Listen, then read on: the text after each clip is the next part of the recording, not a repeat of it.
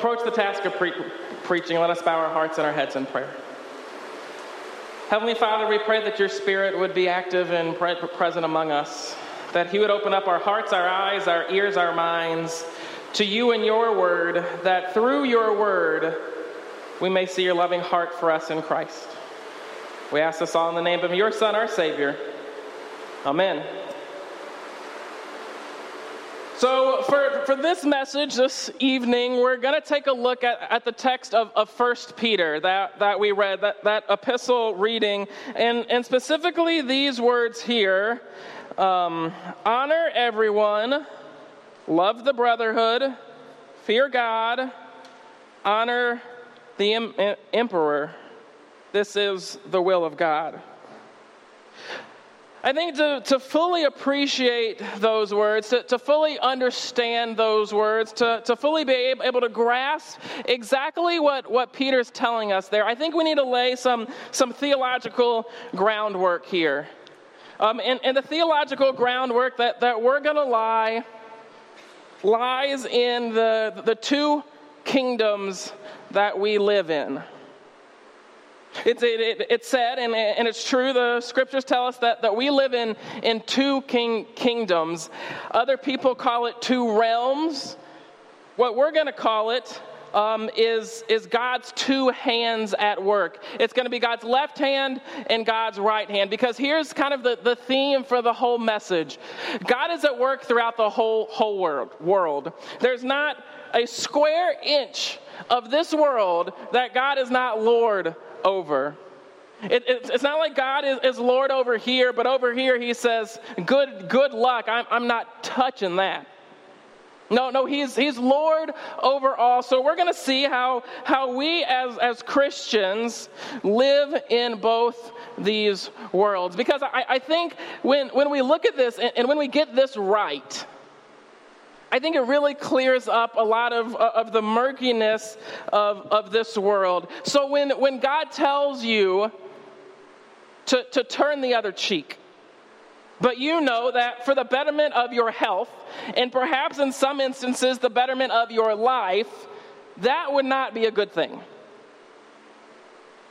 Or how Jesus says that, that he's come to bring peace to this world, and you look around, you're like, Jesus, where you at? Because I don't see any peace around here. I think getting these two realms right, these two kingdoms right, God's left hand and God's right hand, really helps clarify that for us. So, we're going to lay some, some theological foundation here to, to, to help us out some. So, these are the two realms that we're talking about. God's left hand is the civil realm is the government. It's, it's much more than the government, but, but we're going to kind of kind of zero in on the government uh, this e- evening. Which means that God's right hand, God's right hand of activity is the spiritual realm, if you want to use that word, or the church, or how, however you want to describe God's right hand. But the point of it is that God's in charge of everything. Though sometimes it doesn't look like it, God's in charge of, of it all. But in these two different realms, He's working in two vastly different ways. He has two vastly different goals, two vastly different purposes, two vastly different tools or, or means that He works with. So let's go ahead and, and dig in here. I, th- I think a good question to ask to kind of make the, this, this murky, vague picture of these two kingdoms kind of help us focus in on it some is this question What is its goal?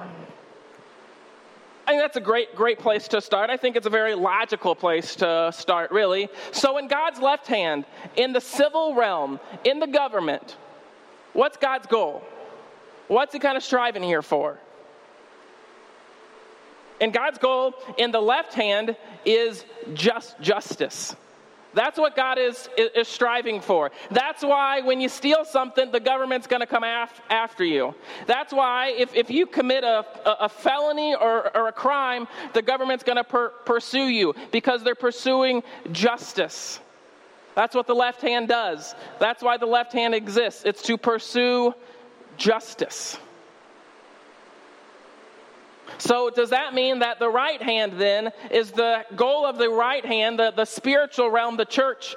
Is it justice? And I would say, I certainly hope not. Because if justice is simply just getting what we deserve, we wouldn't last very long in the right hand realm. Because the wages of sin is. Okay, hold on. Ready? The wages of sin is death. Okay, good. So basically, in the right hand realm, if the role was justice, if the goal was justice, we'd just be lame ducks sitting on a post waiting to be taken out, because all of us would be taken out. So if it's not justice, what is it? Well, you see, the, the goal of, of the right hand, the spiritual realm, is justification. That's some good uh, alliteration there to, to help you con- concrete it in your, your mind. The goal of the right hand, the goal of the church, is justification. And justification can be seen as this big theological word because we, we mostly use it in a theological sense now, though it's, it, it's a, a big word that encompasses a lot of different things. But as, as some of you guys might have heard, justification is just simply God looking at you just as if I hadn't sinned. Justification, just as if I hadn't sinned. And we say that justification happens at our baptism, right? In, in our baptism, that's God saying, like, mm, that, that, that one there, he's mine, she's mine. The death and resurrection of Christ, yep, that, that applies to that, that one too. We are justified. That's the goal of the right hand. Right hand, justification. Left hand, justice. And it's good that we don't get those two mix, mixed up. So then, how about this? If, if that's the goal, what tools does God give us, the government, the left hand and the right hand? What tools do, does God give us to pursue those goals. So, in the left hand, what tools does God give us to pursue justice? Well, in, in Romans 13, St. Paul says that the government doesn't bear the sword for nothing. In, and in our text in 1 Peter here, it says that, that the governors are sent, that the government, that the governors are sent to, to punish those who do evil. So, what's the tool in the left hand? It's the sword. It's power. It's coercion. That's what gets it done in the left hand. And that's not a bad thing. God, God gives them the power of the sword. And that's okay because it helps keep order. And it doesn't have to be as, as crass as power and coercion, but you get the picture. And in St. Paul's day and, and Peter's day, the epistle that we're reading from, it was literally a sword. If you remember John the, the Baptist, the government had the sword. It was a chink and a boom, boom, boom, boom, boom. So if it's not a sword now, because I haven't heard of that recently um, in the U- United States, what, what is the sword now? I think that we can kind of kind of think on, on, on, some of those, those ways that, that the government keeps order, but it can be something as simple as pay your taxes or else. It's, it's power that gets the job done in the left hand. So, how about the right hand? Is it, is it power that can converts? Do we, do we sit there with a, with, with a sword or with power until they can convert? Answer no. No, we don't. It's been tried. If you've ever heard of the crus- Crusades, it's kind of a, a dark mark on the Christian, Christian his- history.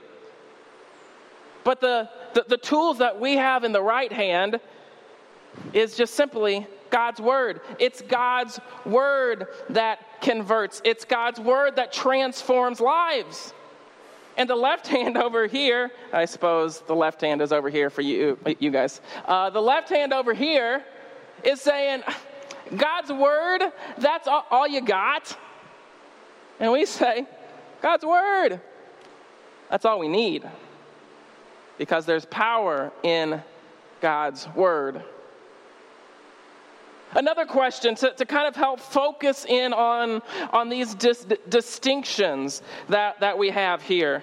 Um, an, another one is this distinction, especially here in the Lutheran circles, we, we talk about it quite a bit. It's, it's law and gospel. So, the question what runs the show in the left hand realm? Well, I think that you guys could be one step ahead of me here and say the law runs the show in the left hand. Now, we usually talk about the law in a bad sense, in that it's a negative sense. And certainly in the right hand realm, it is. It crushes us, right? It's a mirror that, that shows us just how bad we are. But over here in the left hand realm, it's a good thing. It, it, it, tells us how to live our lives. It, it tells us what to do. It, it, helps keep order over here. And again, if you're one step ahead of me, you probably are. It's the gospel that runs the show in the right hand realm over here. The gospel, that's what, that's what the church is all, all about. That's why we're gathered here. It's the proclamation of the forgiveness of sins through Christ and death, through Christ's death and resurrection for you. That's the gospel. That's what runs the show here. It's not the law, the law on the right hand, it crushes us.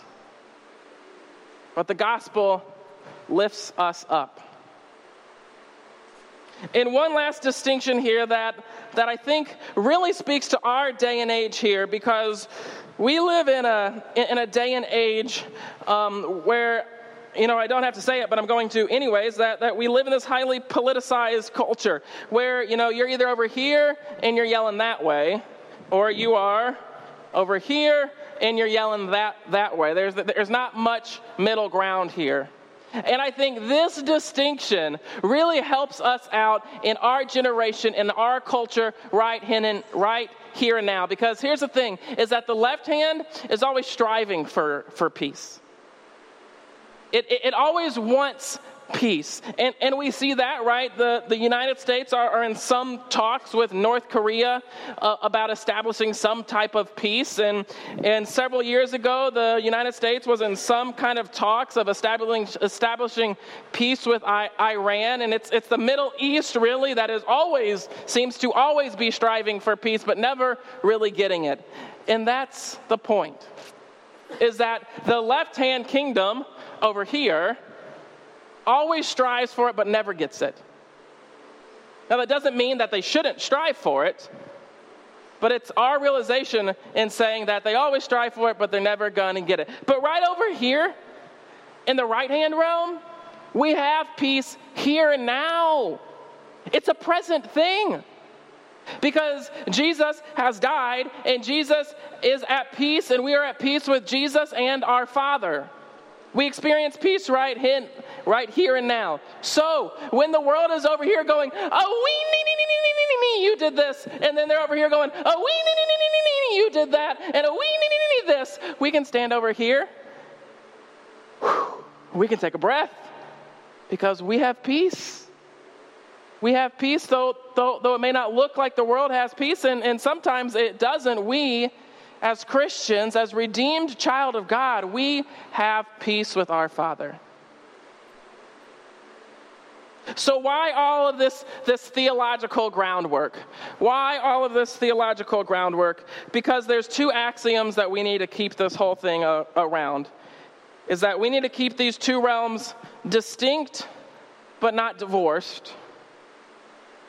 And they need to be in cooperation with each other and not can confusion. And when we keep them separate, when, when we keep them in cooperation but not confusion, a lot of, of our world really falls into place. It gives us a good lens to look at. It gives us a good lens to look at First Peter here because First Peter is all about the left hand. All of that to understand 1 Peter 2:17 and I can encourage you, I can end this sermon with law because it's for the left hand realm. So go out, honor everyone, love the brotherhood, fear God, and honor the emperor or the president nowadays. All of that falls into place with this theological groundwork. And with that, we say, Come soon, Lord Jesus. Amen. Let's, let's pray. Heavenly Father, we thank you for giving us these two kingdoms. We thank you for working in these two kingdoms through us. Lord, we ask that you work diligently, strongly, mightily in, in both of, of them for two different purposes. Allow us to, to see that, Lord, and allow those pieces to fall in place for us. This and all things we ask in your most holy name. Amen.